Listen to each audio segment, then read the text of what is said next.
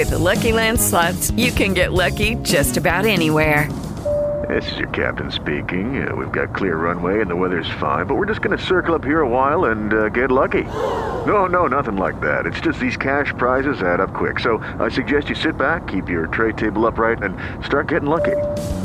Play for free at LuckyLandSlots.com. Are you feeling lucky? No purchase necessary. Void where prohibited by law. 18 plus terms and conditions apply. See website for details. It is Ryan here, and I have a question for you. What do you do when you win? Like, are you a fist pumper? A woohooer, a hand clapper, a high fiver. I kind of like the high five, but if you want to hone in on those winning moves, check out Chumba Casino. At ChumbaCasino.com, choose from hundreds of social casino style games for your chance to redeem serious cash prizes. There are new game releases weekly, plus free daily bonuses. So don't wait. Start having the most fun ever at ChumbaCasino.com. No purchase necessary. Group. Void were prohibited by law. See terms and conditions. 18 plus. Hey everyone, Lainey here. I'm excited to tell you about a brand new project I've been working on with Spotify. Every Tuesday, starting at 6 p.m. Central Standard Time, I host a live room on Spotify Green Room. It's an app that you download in the Apple App Store or Google Play. Every week, I upload the audio from the discussion to make sure you never miss an episode. The fun part, I've decided to create a giveaway. This episode is brought to you by Posh Peanut. It has quickly become my favorite clothing brand for my little girl, Tilden. And now I have the opportunity to offer every listener that signs up 10% off their first order. All you have to do is click the link in the show notes, then enter code TILLY at checkout. That's T-I-L-L-Y. When you place your first order and have your little one in their cute Posh Peanut outfit, be sure to use the hashtag Posh Peanut and tag me, True Crime Fan Club Pod, so I can see how cute your little one looks in their new Posh Peanut. Once again, click the link in my bio and enter code TILLY, that's T-I-L-L-Y at checkout to get 10% off your first order. Hey everyone, it's Lainey, host of the True Crime Fan Club podcast, the Crimes of Passion podcast, uh, part of the Parcast Network on Spotify and the It's Haunted What Now podcast, which is a paranormal podcast. I'm also a professional voiceover actress, so you can find out more by going to LaineyHobbsVO.com. So we are going to wait for more people to show up before we get started. I am so excited to be discussing BTK. I'm sure a lot of people have a ton of opinions about him, which is why I selected him as a person to discuss for today's crime. Now, we are moving back to the 6 p.m. central slot. Um, as programming kind of just increases and changes, we may have some updates to the schedule. So, I know before I was at 7 p.m. central time, and now I am at 6 p.m. central time, kind of how I was before. So, we'll wait to get some people here saying let's go. Let's get started soon. Yeah i'm i'm very um i've always been intrigued by this case. Hi everyone. Welcome. Feel free to give me your gif in the discussion to tell me how excited you are to be here tonight. It is the kickoff to our true crime programming tonight which is True Crime Tuesdays on Spotify Green Room. So I'm hosting True Crime Convos. Like I said earlier, I moved to the 6 p.m. Central time slot. So, like I said, as programming changes, we may have some, you know, changes in time, etc. But let's go ahead and get started. As a reminder, I'm Lainey Hobbs, host of the True Crime Fan Club podcast, the Crimes of Passion podcast, a Parcast original on Spotify and the paranormal podcast called It's Haunted What Now and Now, a contributor on Spotify for True Crime Convos. So for tonight, we are going to be discussing Dennis Lynn Rader, aka BTK. So he's BTK stands for Bind, Torture, Kill. Um, I've always been extremely fascinated by this case ever since I was little i would say little in terms of like in high school not necessarily like six years old thinking about btk um, but once i learned about him i was always very curious about how he was able to you know stay under the radar he he engulfed my mind the same way that the Zodiac killer did. Now, this was prior to him being caught and arrested for his crimes. So, at the time when I had first learned about him, his identity was still unknown. And I was so curious how he was able to go, you know, almost two decades without being detected by anybody, really. Um, so yeah, I'm I'm excited to start a conversation about this. And of course, please feel free to jump on the discussion. Raise your hand if you want to have a chat um, or to offer your opinions, or if any of this is shocking, which it is. A lot of his crimes, um, you know, are really horrific. So we're going to go ahead and get into it. Now, Dennis Lynn Rader was born on March 9th, 1945, in Columbus, Kansas. Now, it's said that he was born with a frown and a dimple. His parents were high school sweethearts, Dorothea and William, and they would actually go on to have three more sons after Dennis. The family lived with Dorothea's parents until Dennis was about three or four, until the family moved to Wichita, which is Wichita, Kansas. And that's what we are going to be um, focused on in terms of the regional aspect of this case. Now, when Dorothea was pregnant with Dennis, she actually fell off a horse. If you recall previous conversations that we've had, I've always mentioned how these kind of head injuries or some type of catastrophic injury happens um, to individuals who are uh, later labeled as serial killers or, you know, psychopaths, sociopaths, whatever. So we always kind of see this trend popping up. She actually dropped him on his head as well when he was around six or eight months, and the right side of his head was actually hit extremely hard. Now, when he was younger, he became really active in his church and he had a great love for God and really enjoyed going to church each Sunday. But his dedication to his religion didn't seem to have much of an effect on his conscience during many of his future endeavors, and would surely be frowned upon by his fellow church members if they were ever to find out about them. Now, at around 10 or 11 years old, he first began his nefarious behavior, I'll say, where he would start experiencing behavioral issues, but not within the home at first. So Around 10 or 11, he starts peeping into the windows of his neighbors, and he also began thinking about bondage when his mother got her hand stuck in the couch. He loved the idea of a woman being stuck and needing help, and he would fantasize about that scenario frequently. Although in his fantasies, he always replaced his mother with another woman. And by 13, he was drawing sexual sketches, and he would eventually work his way up to practicing bondage in his parents' basement. Now, as you know, we don't victim shame and we believe victims, etc., but we also don't kink shame.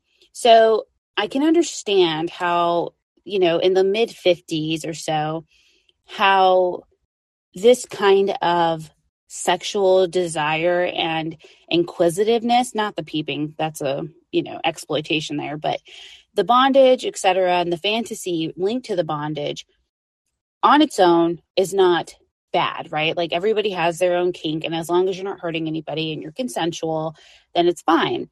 Um, so I always wonder with these serial killers who kind of grew up in these ages where, you know, sexual identity and sexual fantasies were repressed, if that would be different or if they would be different people now if they weren't shamed about those later or felt shame about them.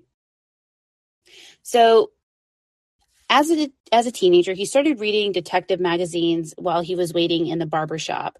Uh, the magazine featured an article on the infamous serial killer. We all know him, H. H. Holmes. The section detailed the murder hotel Holmes had built for himself in Chicago. And while reading the article, Dennis began fantasizing about a place where he could bind women without anyone noticing. And he would continue to build on this fantasy as time grew, or as time went on. Um, Hey, people. Ethan, thank you. Imagine six year old Lainey giving a show and tell. I would. It would be me.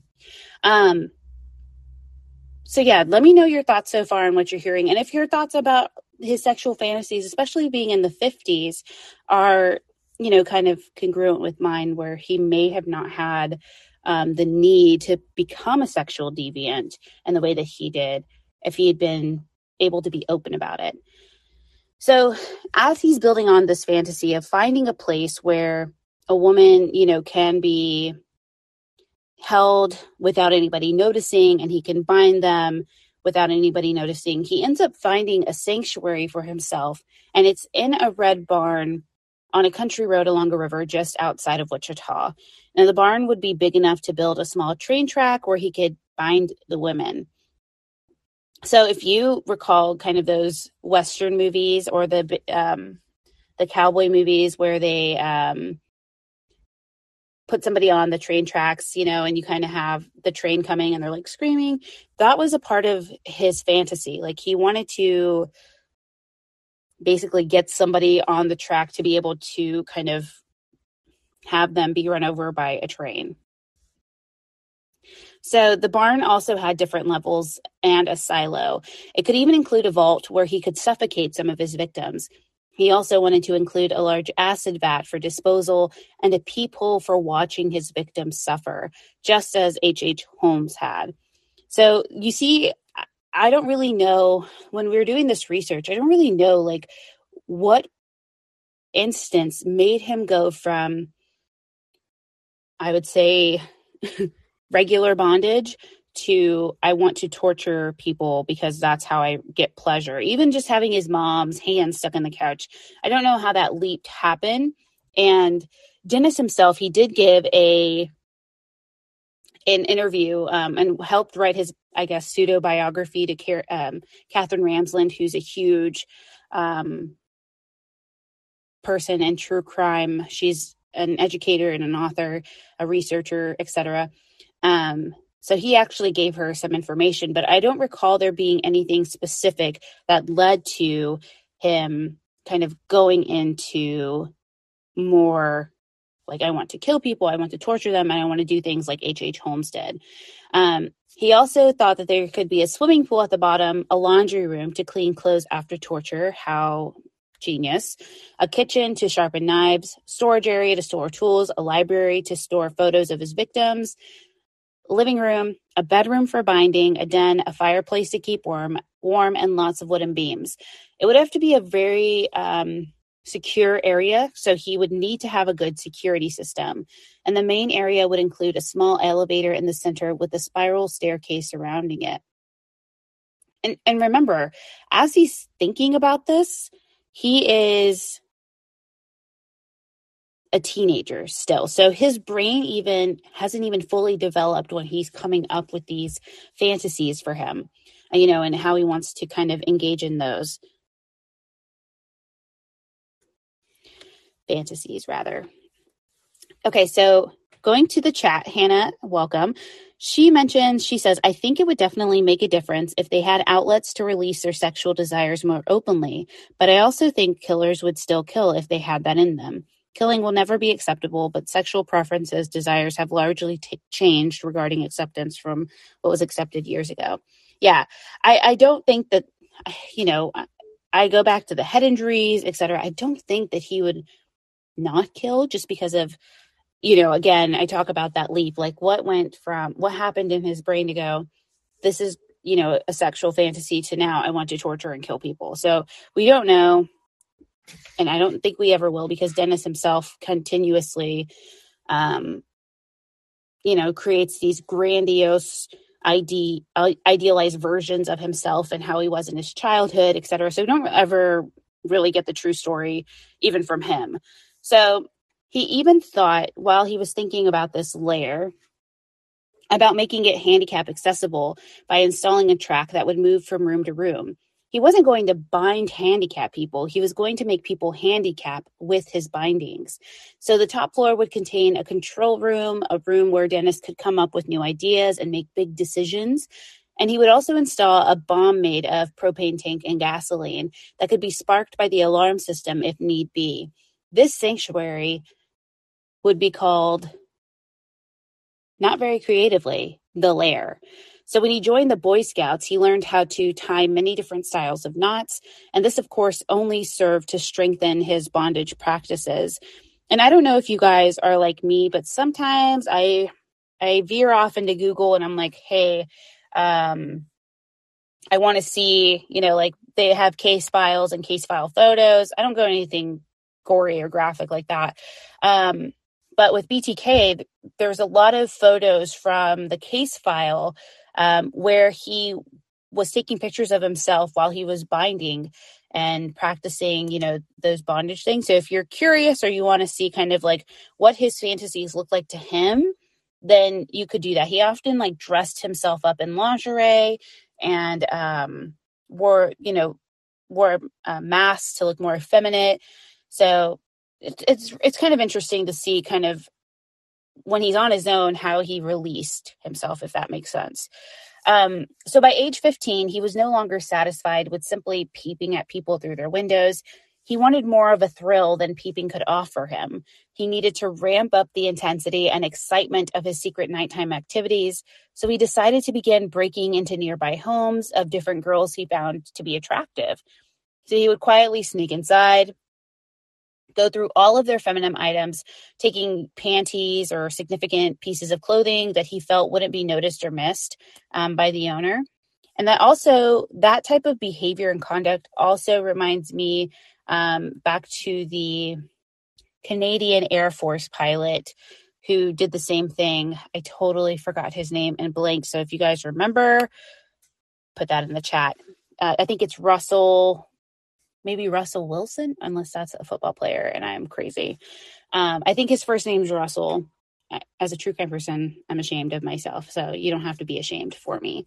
Um, but he did the same thing. So he would also go into people's houses and raid their lingerie drawers and take all of these um, different pieces of clothing. But he didn't care if they noticed. He thought he got a thrill by them noticing it was gone.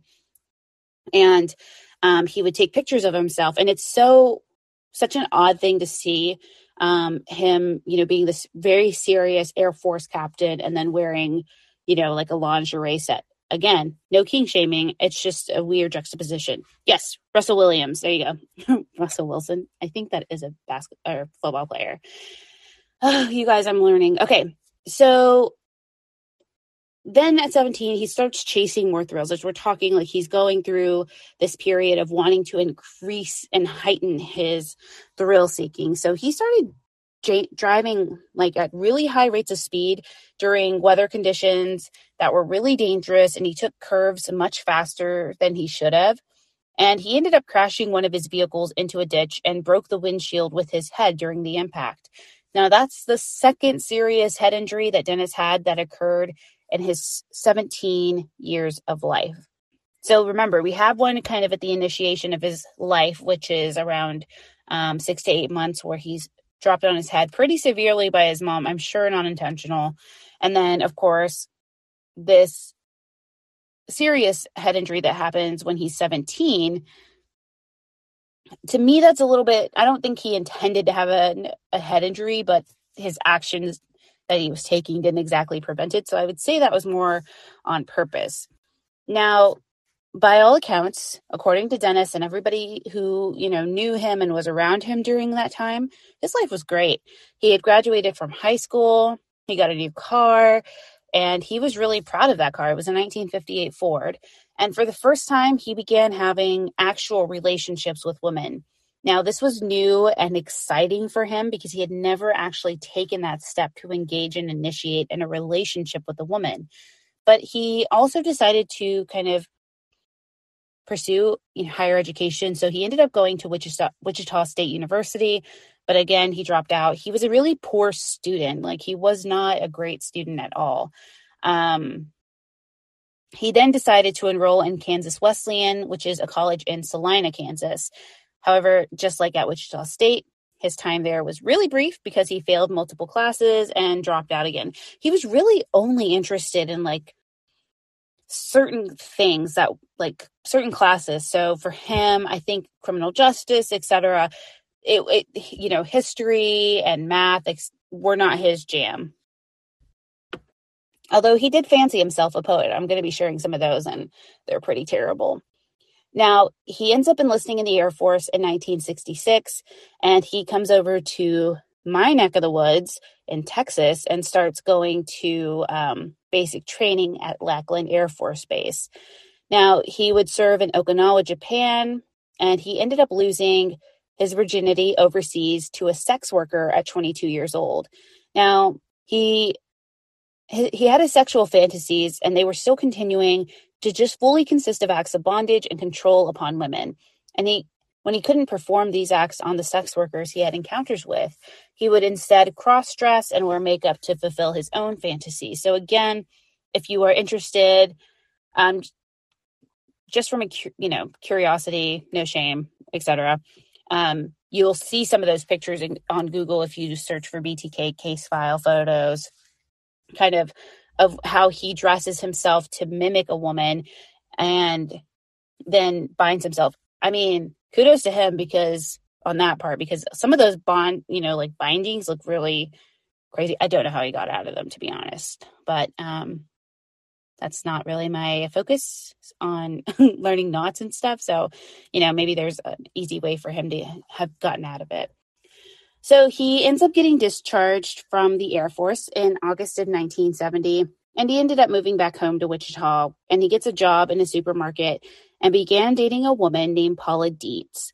Now, after a brief courtship, Dennis and Paula were married on May 22nd, 1971. So he decides to pursue a higher education again and enrolls himself in Butler County Community College. Now, he remained a loner. He was kind of, he calls himself like a lone wolf. And he still thought at the time that his life was going well and and by all accounts it was he hadn't done anything um criminal minus the peeping tom things but a lot of people would like you know maybe push that to the side saying like oh it's just curious adolescence you know who knows but um he thought his life was going great he had a beautiful wife that he loved he looked forward to starting a life with her.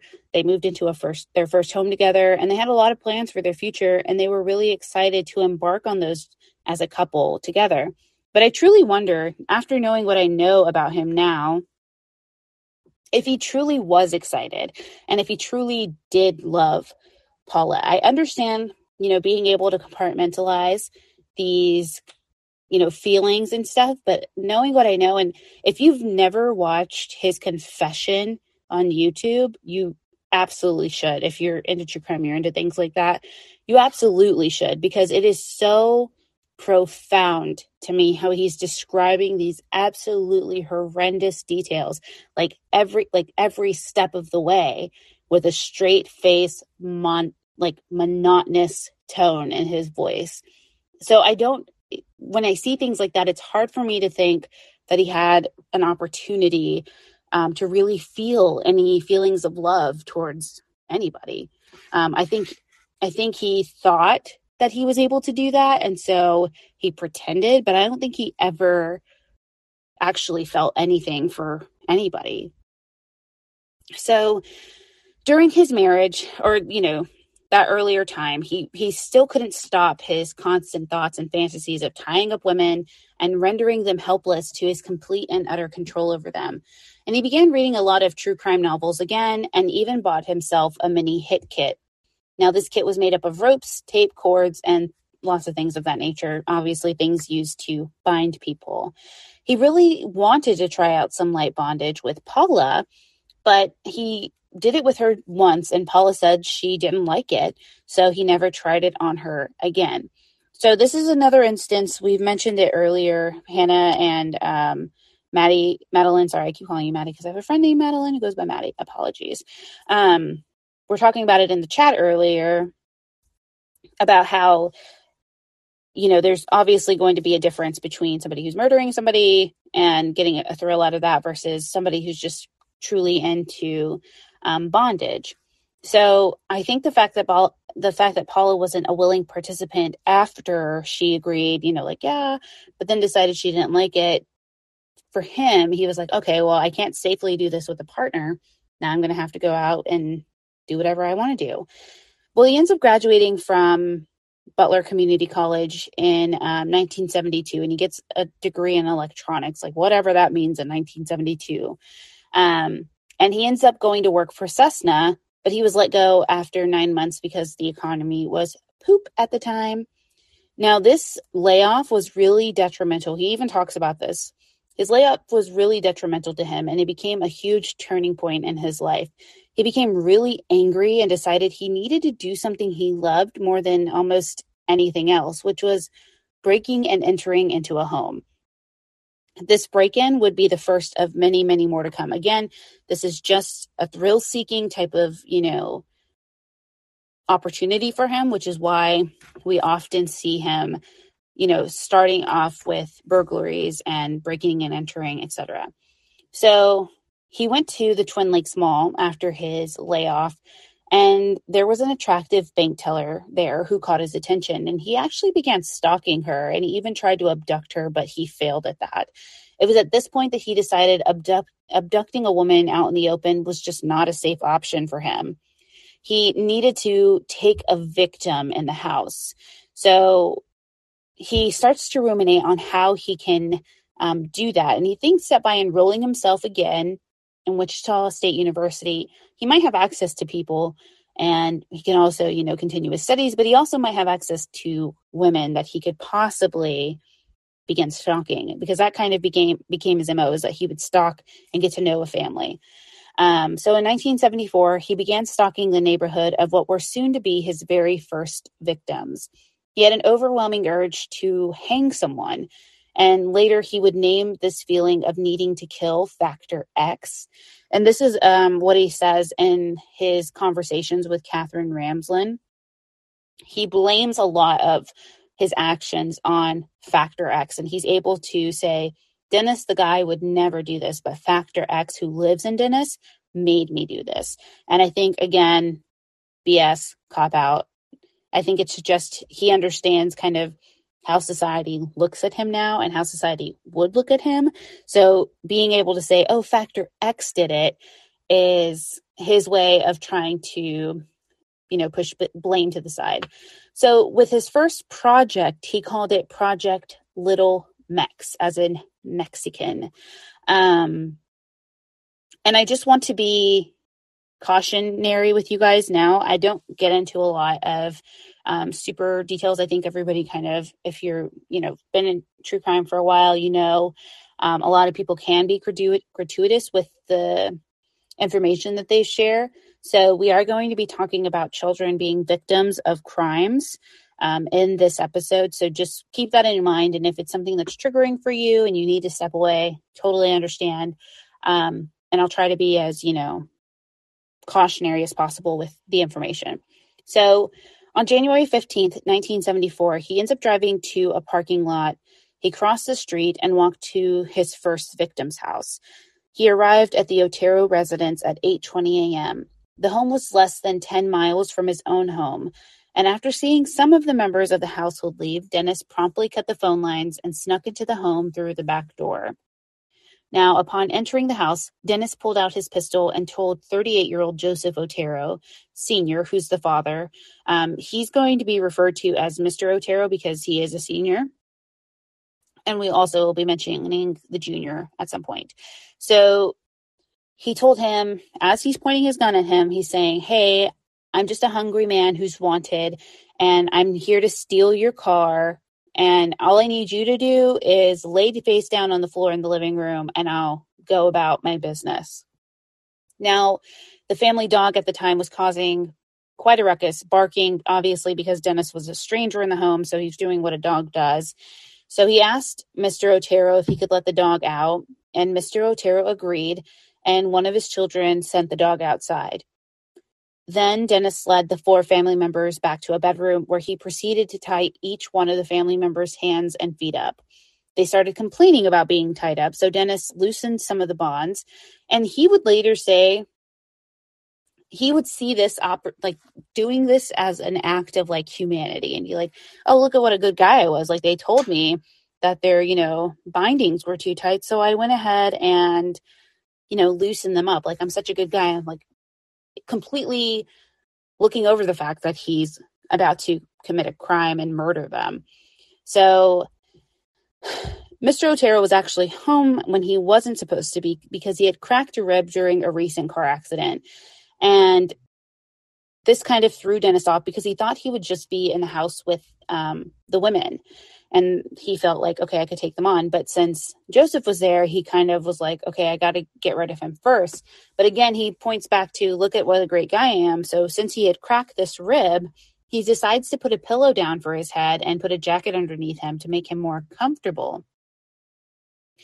Now the family obviously terrified and scared about what's going on they tell Dennis, listen, you can have the car, take whatever money you want. They didn't really have any money to offer, but they were willing to give him, you know, anything he wanted so that he wouldn't hurt them. And then Dennis gets this idea in his mind and comes to a realization that this family can easily identify him because he wasn't wearing a mask. He just he decided to in his words put him put him down, I guess, or strangle them. And again, you guys, if you don't if you haven't seen rather the YouTube video of his confession, you absolutely should. It's ridiculous. So he begins first with Mr. Otero by placing a plastic bag over his head and then tying some cords around his neck and tightening them. Now, Dennis hadn't strangled anyone before and didn't realize how difficult it was to kill someone that way.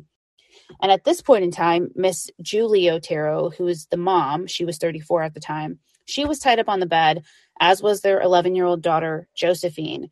Their son, nine year old Junior, was tied up on the floor. So, after placing the bag on Mr. Otero's head, Dennis then moves on to Mrs. Otero, but he did not realize that Mr. Otero wasn't dead yet. He thought, okay, clearly going to be done with this bag, but he still wasn't. So Mr. Otero ends up tearing a hole in the bag, and the rest of the family starts panicking because they're hearing his panicked breaths and gasping for air. So Dennis starts working faster. He ends up putting a cloth or a shirt over Mr. Otero's head, and then another bag, and then another bag, and then tied it down. So he didn't stand there and watch Mr. Otero die because he had three other family members to worry about, but he figured he had done enough at that time to basically you know, ensure that Joseph Otero Sr. would die. Now, he ends up strangling Mrs. Otero next, and then he moves on to Josephine. Now, he thought they were dead, but they had actually just passed out. Then Dennis puts a bag on Junior's head as Mrs. Otero comes to. He then re strangles Mrs. Otero with a cork and a rope like a garrote and finally ends up killing her. Now, before Dennis kills Miss killed Mrs. Otero, she had asked him to save her son. So Dennis ends up taking the bag off Junior's head. Now, after Mrs. Otero was really dead, Dennis took Junior into a different bedroom and killed him the same way that he killed Mr. Otero, which was with a few bags and a shirt or a cloth.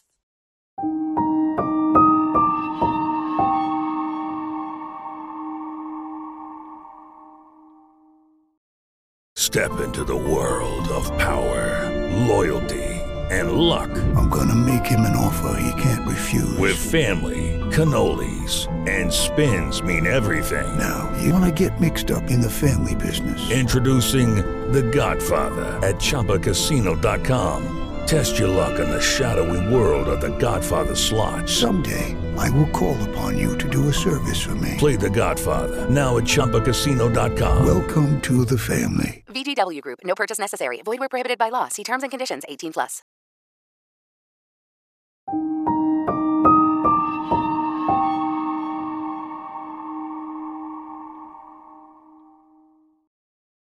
Think of how, like, you know, share your thoughts with me so far in the chat, you guys, but think of how sadistic you have to be to, I mean, you're already like, you know, killing people, but you let this mother, I mean, I, I don't know how you guys feel about that. Like, I, I, I get pissed off every time, obviously, going through these crimes, especially with the Otero family, because he was so depraved in it. But like, you let this woman die thinking her child's going to be saved, and I don't know if that's like a a good thing or a bad thing given the circumstances like maybe i would rather think that that my kid lived you know versus meeting the same fate as me. Um i don't know. I i it's hard to kind of go back and think about that. It's i don't know. It's obviously this this case is upsetting to a lot of people but you, if when you try to like really drill down into the why of things it's you're never going to get a good answer you know so um after Junior died, Dennis then realized that Josephine was awake. So he took her down to the basement and had this short conversation with her before he decided that she was going to be the one that he um, could complete his fantasy with of hanging her. Now, Josephine ends up asking Dennis what's going to happen to her. And Dennis ends up telling her that she's going to go to heaven to be with the rest of her family. So after Josephine dies, Dennis had some sexual fantasies and ended up um, completing those fantasies in the basement. Now, at some point, he had decided to kind of disrobe her, at, but did leave her clothes, like left her sweatshirt on and her socks on. So it was really um, strange as to why he did that. Um, during his confession, confession, he said that he had trouble killing Josephine because her hair kept getting in the way, and she had really, really long hair. Um, there's photos of the Otero family out there um, that you can see, and Josephine definitely does have. She has that hair that kind of reaches your butt, kind of situation. So, yeah, it's it's really sad. So after the killings, Dennis ends up getting the keys to the car. He cleans up the house. He took a radio and Mr. Otero's watch, and he made sure everything was packed up and he left through the front door. He then drove to Dillon's, which was a local or still is a local grocery store in the area, and he ends up leaving the Otero car there and he walks back to his own personal car. Now, during his walk, he realized, like, oh shit, I left my knife there. So he ends up having to drive back to the Otero house. He parks in their garage, finds the knife, and then drives to the woods to burn his um, project notes, sketches, and the rope that he used. Now, um, another part of the Otero family story, and another tragic part of this, is that they had three other children who were at school at the time.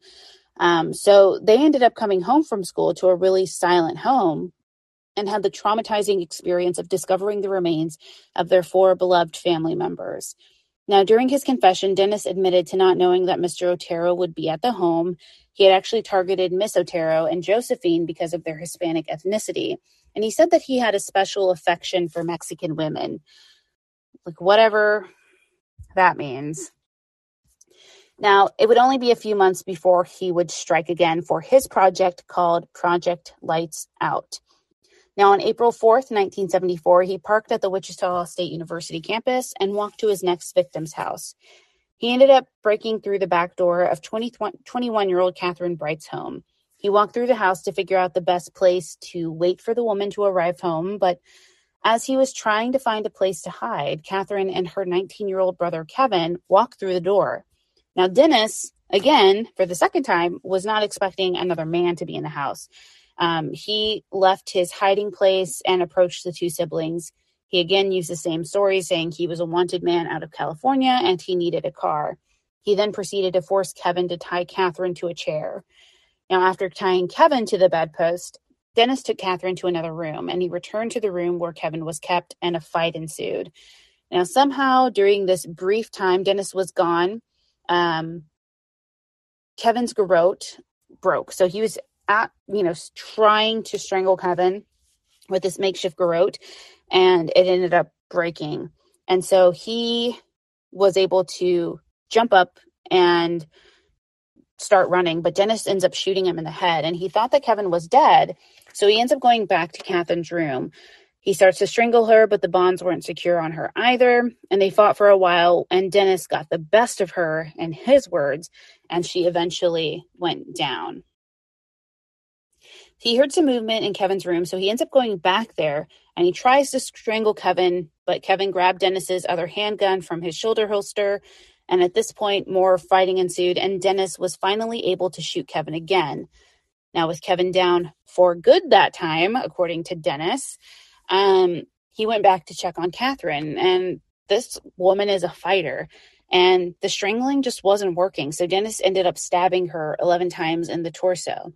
And while stabbing her, Dennis remembers that he loses control and he said the scene was just a total mess. But again, remember, he's a methodical killer. So everything for him is stacked up in a plan. He creates these project notes of how things are going to work when he gets there. And this is the second time he's been surprised by an outcome. So for him, having these plans laid out and then having kind of them pushed to the side because of, you know, Kevin. He's obviously going to be very angry and upset that this has happened. So he's reacting in that way. And that's why he says that he lost control because the entire project basically went to shit. He ends up hearing the first door open or the front door open and he's like, okay, I've been caught. That's it. I, it's the police because they've heard all this commotion and they've heard the gunshots. So obviously, people, you know, the police are coming to arrest me. But no, it's actually Kevin.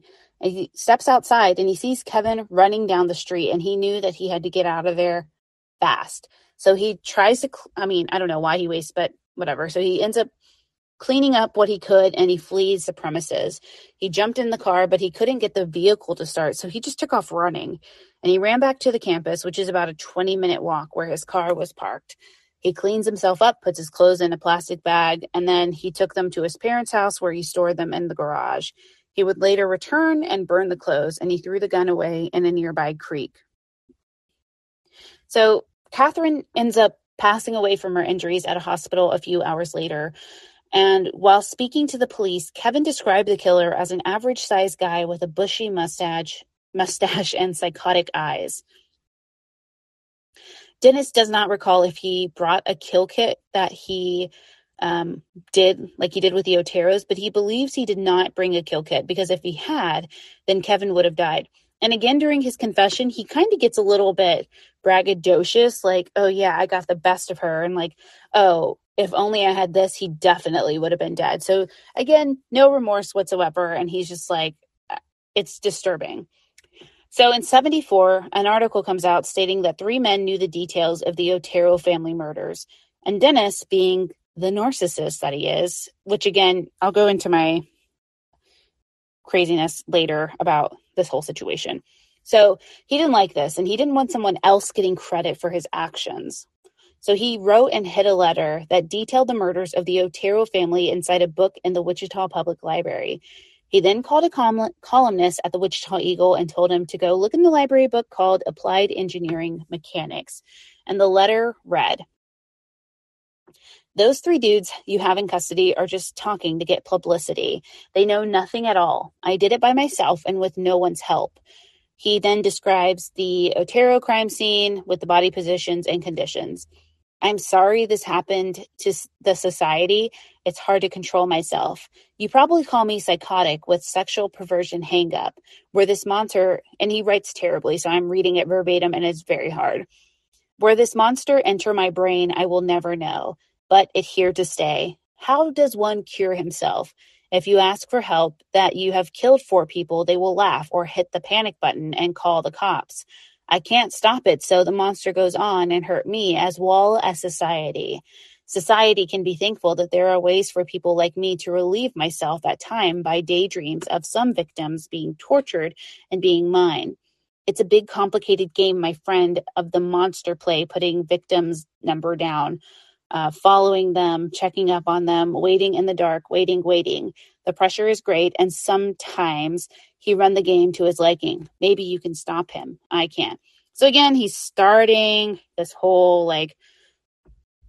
First of all, he's he, he, his grammar is so terrible. It's literally in everything he writes. Even I, I don't understand it, but you know, as he he tries to play himself off as being like this cunning, smart dude, and I'm like, dude, you can't even write a complete sentence. So no, that's neither here nor there. So he possibly gets the worst job for somebody like him in 1974. He ends up working for ADT Security Services, and he'd work there until 1988. Now, I'm sure you're cringing because same. So he found out that he was going to be a father. Um, Dennis and Paula's son's Bri- son Brian ends up being born in July of 1975, and he would just spend the next few years stalking and attempting other projects, but none were successful until March of 77. Now, he travels a little over seven miles from his home to a Dillon's parking lot across the street from his next intended victim. Dennis had watched this resident for quite some time and planned to kill the target. He had attached a project to this person, and this one was entitled Project Green or Greenwood. He ends up going to knock on the door, and there is um, no response. So he was all keyed up. He was like ready to go. He was amped and he knew the layout of the neighborhood well. So he just was like, okay, well, nobody knocked on that door. I'm going to go try another one. So he and asked him if he could ID some pictures. So after talking to the boy, he tried knocking on a few other doors, but no one answered. So he decides to go follow the boy to the house that he lives in.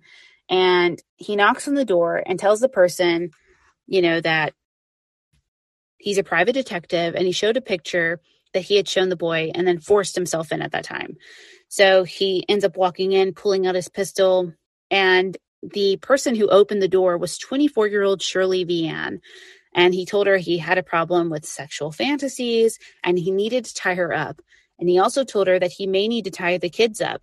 She was nervous and she smoked a cigarette. Now, I will say, Shirley Vian is a badass dude. Like I know, I'm sorry, she's she's going to be murdered by Dennis, but I was just like, yes, honey. Like that's how I would go out. I would be fighting tooth and nail. So he ends up tying up the kids in her bedroom and they start crying. And Dennis decided that having the kids in her room wouldn't work. So he took them to the bathroom. He gave the kids some toys and blankets to make them comfortable and then tried to shut the door. He then went back to her bedroom and they um, they both shoved the bed up against the bathroom door, and Dennis again ties her up.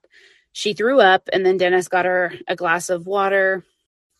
He then finished tying her up again, and he basically like tied her up from top to bottom, all the way up to her neck, and then he used the um, rope to strangle her to death. Now he the kids were screaming, they were banging on the door. So he just ends up packing up the kill kit, grabbing some of Shirley's items, like I think her underwear, and he ends up going back to his car in the Dillons parking lot. But the kids were able eventually to free themselves and call the police. He then writes a really terribly atrocious poem called um, Goldilocks, which is about Shirley. And so he says, Shirleylocks, surely locks, wilt thou be mine? Thou shalt not scream, not yet fee the line, but lay on a cushion and think of me in death and how it is going to be. Again, terrible. So he ends up stalking again, moving forward to 25 year old Nancy Fox. He paid close attention to her residence after spotting Nancy. He did a little homework on her and he ends up going through her mailbox to find out what her name is and found out where she worked, which was at Helzberg's. So he decided to stop at the diamond store and size her up. And so for him, Nancy became Project Fox, Foxtail, or Fox Hunt.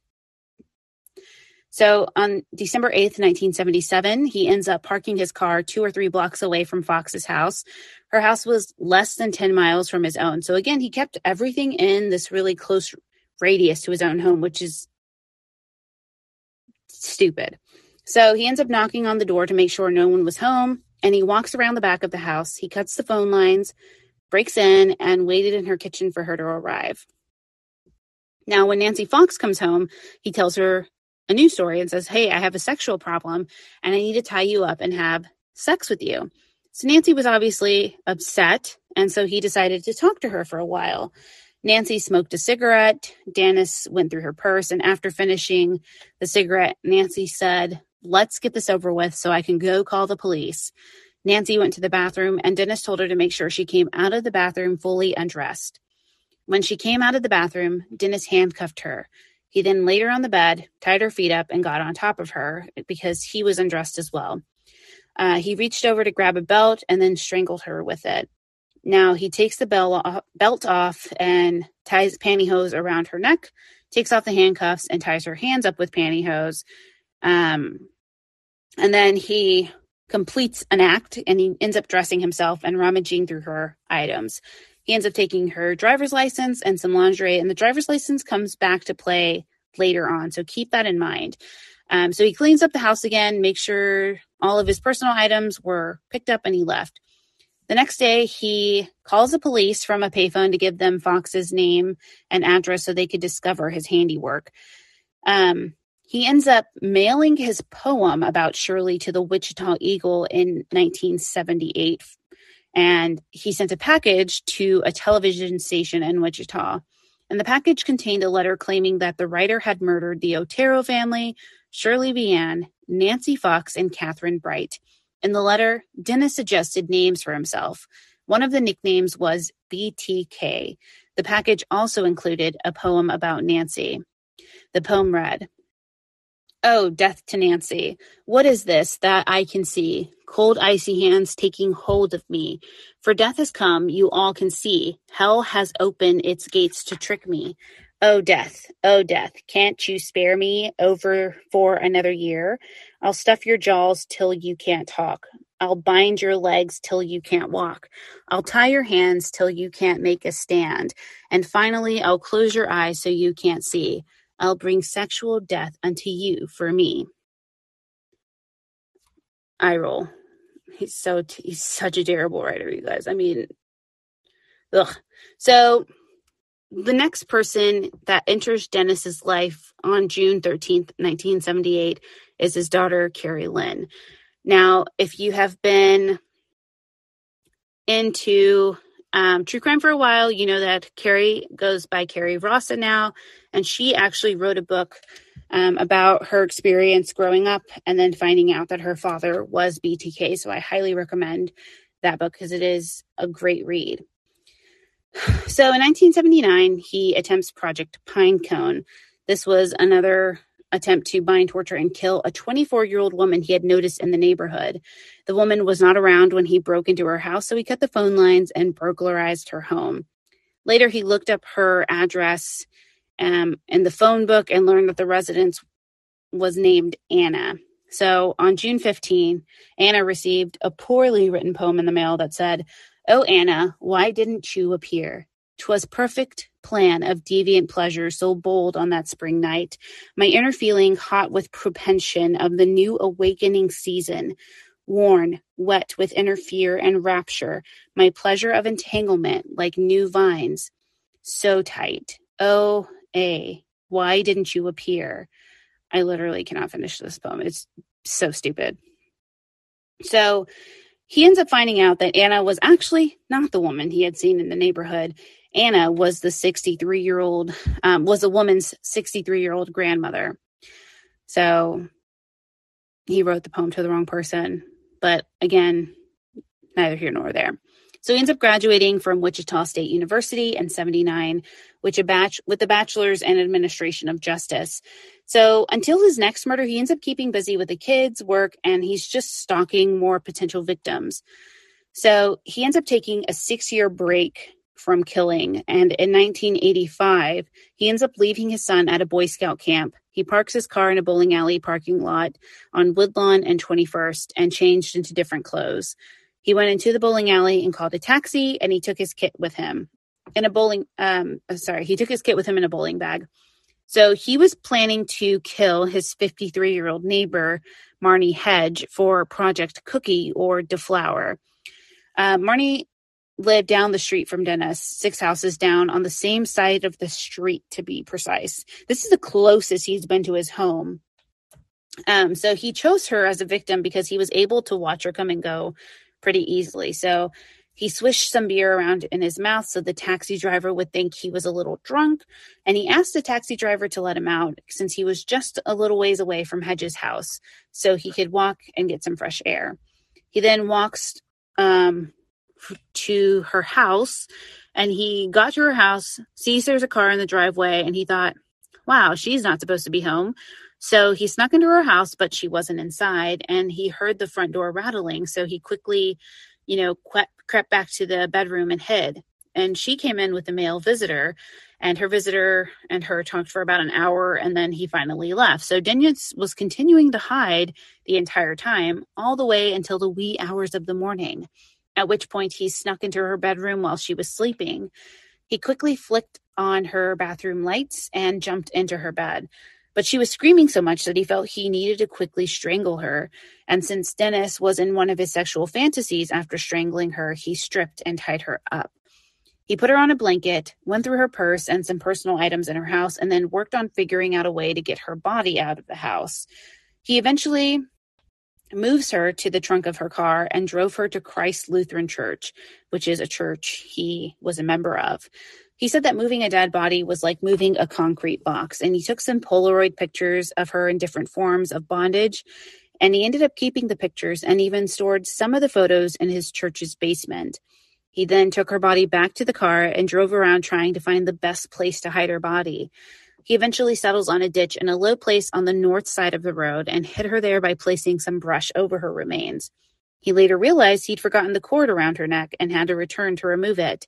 He threw the rest of her belongings out the window as he drove on rural roads, and she was discovered eight days later. So he finds his ninth victim, 28 year old Vicki Wegerle. And he's deciding that, hey, I'm going to kill her on September 16th, 1986. He disguises himself as a telephone repairman in order to gain her trust and be invited into the home. Um, he gets in, changes out of his hit clothes, and he decides to um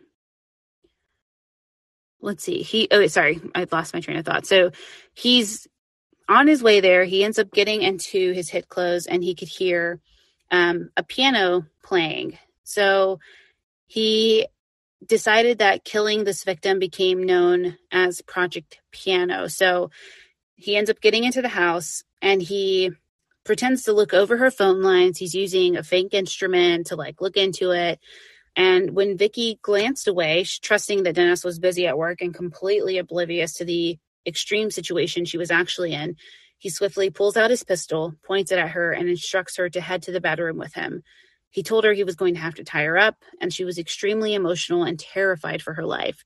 She fought as hard as she could and was able to scratch up his nose and face. Dennis used materials Vicki had in her bedroom to tie her up, and he tied her hands, but she managed to break through the material and started fighting again. But he ends up being able to get a stocking around her neck and started strangling her. Now, he thought that she was dead, so he started rearranging her clothes and took some photos. Then she suddenly wakes up and mentions that her husband would be coming home soon. So Dennis hurriedly, you know, like runs out, grabs everything he can, and leaves. Now, when Vicki's husband Bill arrives at the home, he finds his injured wife in their bedroom. He immediately calls 911 because the couple and the couple's two year old son was home at the time, but he was not injured. So paramedics arrive at the home, but they're too late. They attempted to revive Vicki, but she died on the way to the hospital as a result from Dennis's strangulation. And the sad part about this is that Vicki's husband Bill was suspected of the murder, but unbeknownst to Dennis, people were able to people police were able to obtain a DNA sample from under Vicki's fingernails. So he switches jobs in 1989 and becomes a census worker, but he ends up being let go from that because he was just really difficult to work with. He ended up staying unemployed, um, which left him with plenty of time on his hands to find new victims. So in 1991, he looks for his next project, which is Project Dogside. Um, he has some reservations about going into this victim's home because he had cased the place beforehand and couldn't figure out how to break in. Um, he decided, you know what, I'm just going to take a concrete concrete block to the door or to the sliding glass window and um, go inside the house.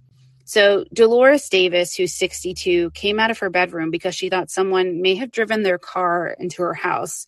Dennis gave her his same old sexual fantasy spiel and handcuffs her. Um, he talked to her so she would calm down because obviously she was upset. And he checked out, you know, to see what was going on with the car situation. He pretended to eat some food and acted like, okay, thanks for letting me tie you up for a little bit. I'm going to go now. Then he went back to her, takes her handcuffs off, and then ties her up again and starts looking and rummaging through her things. He finds a few souvenirs, but then he decides that ultimately he's going to strangle her with pantyhose. He wraps her in a blanket, puts her in the trunk of her own car, and then dumps her body in some bushes.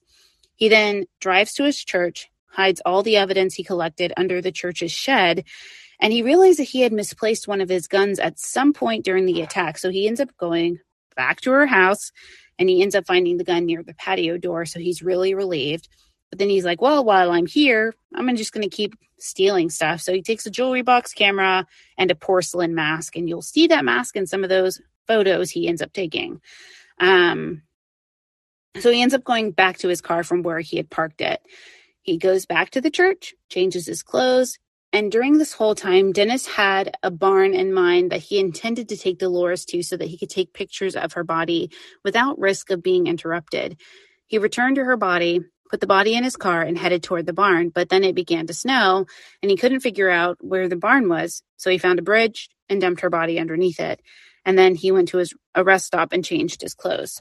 So he decides, you know what, I'm done with Dolores. I or I'm not done with Dolores. So he goes back, gets her body again so that he can put the porcelain mask on her face and he takes a few pictures and then he finally goes back to pick up his son who he left at a boy scout camp um, he does the same thing he did with the previous victim marnie and throws out all of her items in the windows and she wasn't discovered until 13 days later. So he's getting a little bit sloppy. I don't know if you guys are noticing this, but he is getting a little bit sloppy with what he's doing. So he becomes a dog catcher in 1991 and a compliance officer, and everybody hates him because he is such a douchebag to everybody and starts being able to find new projects to, you know, hunt, if you will. But then he experiences a tragedy in 1996. His father passes away and he becomes his mother's primary caretaker. Um, he still was reading true crime novels and would devour every article he could find about other serial killers getting caught, like Gary Ridgway, aka the Green River Killer, David Parker Ray, an effed up mother effer who's a toy box killer, and many others. And he began to get really nervous at this point that he was going to be caught. But his narcissism is what leads to his downfall. So in 2004, he ends up reading a Wichita Eagle article that talked about how you know how few people really remembered the BTK cases and for Dennis that's unacceptable because he should be in the forefront of everybody's mind because of how much he terrorized Wichita. And he ends up finding out that there's a book being written by a local author and Dennis, again, was scared of getting caught, but his need to be recognized outweighed his anxiety over the matter, and he felt compelled to stir the pot. So in 2004, he sends a letter to the Wichita Eagle where he claimed that BTK is the one who murdered Vicki Wegerle. He enclosed photographs in her driver's license, and in May, he mailed a fake letter. Or sorry, he mailed a letter, fake IDs, and a word puzzle to a television station. And in 2004, he tapes, or June 2004, he ends up taping a package to a stop sign. In that package, there are details and sketches about the Otero family murders. The next month, he puts another package in the return slot of a Wichita library. And in there, it states that uh, BTK killed a 19 year old man in Argonia, Kansas, but that was actually untrue. The man had actually completed suicide. Now, Dennis's incessant need to be noticed and recognized was really causing him to take risks he'd never taken in the past, and his ego was getting the best of him. He ends up putting an envelope in the UPS box, and it contained graphic bondage images, a poem, and a false autobiography about BTK and he ends up leaving a package in Murdock Park in December. And that package contained Nancy Fox's driver's license and a bonded doll with a plastic bag over its head. And he then continues this spree of like putting packages all around Kansas. Um, so in 2005, he uses a cereal box and he chose Special K for the K portion of his name, BTK. Um, and he puts it in a truck bed at Home Depot, but the owner ends up just throwing it away and doesn't even think about it. So police were able to view video footage from the parking lot and they saw a man drop off the cereal box, then get into a black Jeep Cherokee. And they ended up finding the box later. It contained a doll resembling Josephine Otero, as well as more of the fake autobiography and some jewelry. So he starts sending postcards to a local television station and left yet another cereal box, which was post toasties for tea in a rural location. The box included another doll that was meant to symbolize Josephine Otero's murder. Um, now, this is where he messed up. Okay. And this is the most ridiculous thing. And yes, we're going over time. So, FYI. Um, so he ends up writing a letter to police and saying, hey, is it possible that I could be traced back through a floppy disk? Now, don't lie to me. And he has this weird thing in his mind that the police are going to be like, oh, Dennis, or oh, BTK, we would never lie to you. And so they basically say, yeah, no, you, no way we can find you through a floppy disk. Go ahead and send it on over. So rather than double checking that information, Dennis just took the police department's word for it and sent the package to a Fox TV affiliate station in Wichita in 2005. Now, the package included a floppy disk, a gold necklace with the medallion, and a copy of the cover of the Rules of Prey novel. Now, I'm telling you, not the smartest cookie in the box. So they received the package and they were able to easily find the data information on the floppy disk. And so it showed that the disk had been created at Christ Lutheran Church in Wichita, Kansas. And the last modifier was someone named Dennis. So the police look up members of the church, and what do you know? A man named Dennis Rader just happened to be the president of the church council.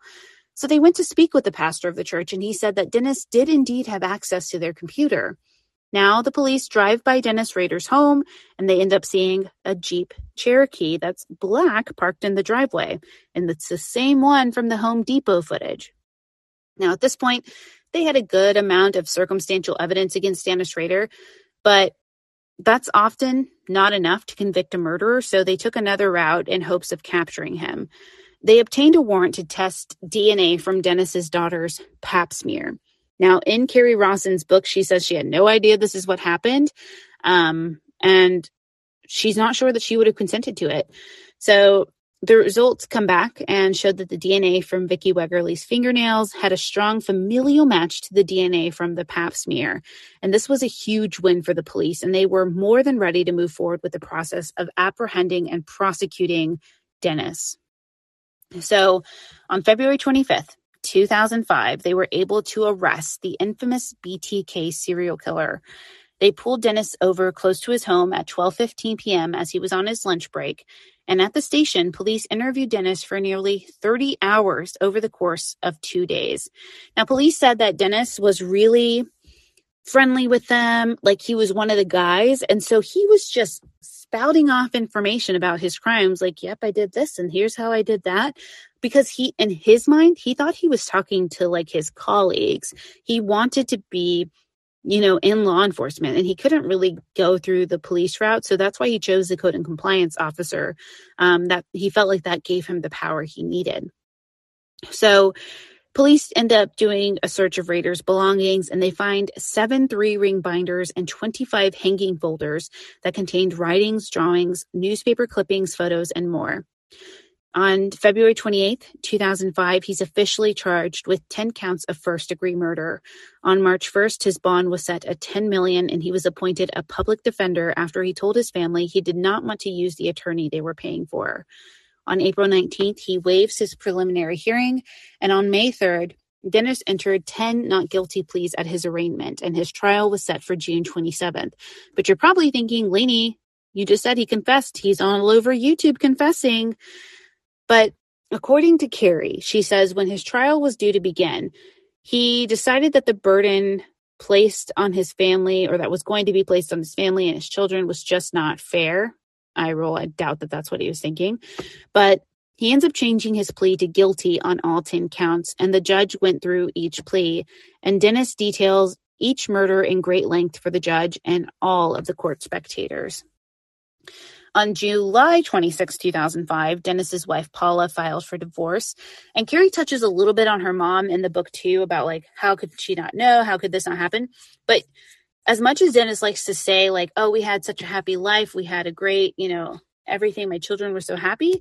Kerri's book kind of says the antithesis of that. Like, yes, they had a happy home, but dad was really uh, he like once choked my brother during an argument and he would he was really domineering and dominant, you know, so he was expressing those areas and need for control even in his home. But Dennis presents it like I was a great father, I was blah blah blah, and Kerri presents the real side of it. I think, um, from her perspective. On August 18th, he's sentenced to 10 consecutive life sentences, and he was eligible. He will be eligible for parole in 175 years. Um, now, at the time of his crimes, the state of Kansas did not have the death penalty. So he spends his days in solitary confinement at the El Dorado Correctional Facility. His mom passed away in the fall of 2007.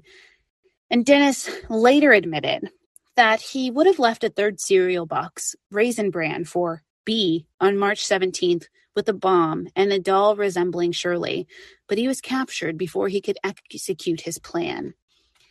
So that's the story of BTK Dennis Rader. If you guys have any thoughts you want to share, feel free to.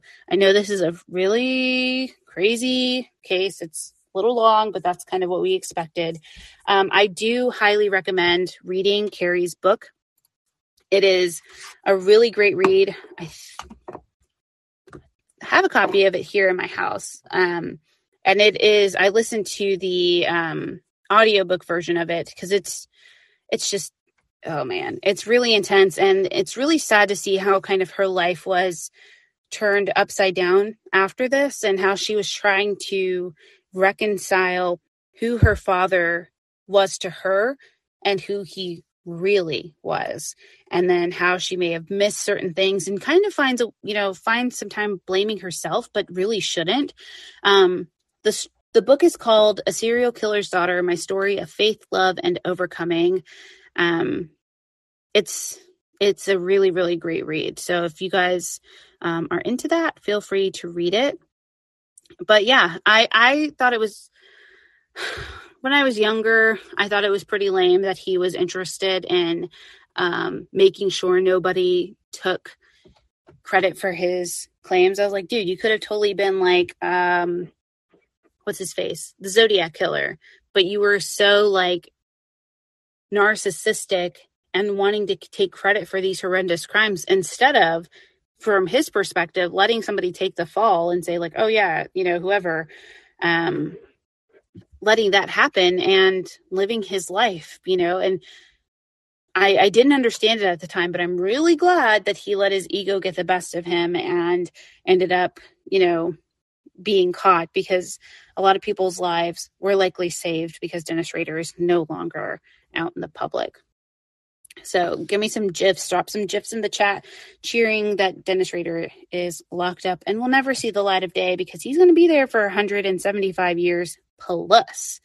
Um, but yeah, if you guys are interested in more um, serial killer content, I have a lot of research and information there too. So we can definitely hit some more. But BTK was kind of one of my pet cases. It's one that I was really interested in when I was younger. Um, and now that we know who Dennis Rader is and that Katherine Ramsland book that came out with his information, you kind of get to see a little bit of a background into his psyche, and it's not great um, at all. So that is our program for today. If you guys have any comments, questions, concerns, drop them in the chat or press request. But otherwise, I hope that you continue on and follow with our true crime content for the rest of the evening. We are going to have True Crime Rewind discussing the R. Kelly verdict, which is awesome that he got convicted. Um, he, of course, posted something on his Instagram, I think, or Twitter saying that he was wrongfully convicted. And Bill Cosby, I'm sorry, if Bill Cosby is your supporter saying that um, you were railroaded, I'd pick, like Bailey Sarian says, pick different idols. Um, and then the Crime Movie Club is going to be discussing the Queen of Pop, Britney Spears, and the Netflix documentary. Um, I talked about it a little bit last week, and sometimes on Wednesdays, Wednesdays I go into pop culture too. Um, but they're going to be discussing that Netflix documentary and their thoughts on it. And like I said, Britney Spears' case does delve into true crime because what's happening to her is a crime. And luckily, we're looking to see an end of the conservatorship happening soon. Her father has been removed or suspended, but is on his way to being removed. And um, couldn't be happier. She's very happy on Instagram and posting wonderful pictures of herself and Sam. So I'm very happy that she is likely going to get her happy ending that she so um, so rightly deserves. Okay, friends. So, have a good evening. See you in the other rooms. Don't forget to join me next week for True Crime Convos. New slot time is 6 p.m. Central. Um, so if you click on my profile picture, you can follow me and you'll be notified every time I go live. So I hope everyone has a great rest of the evening. Thank you so much for joining me. And I will talk to you next time. Bye.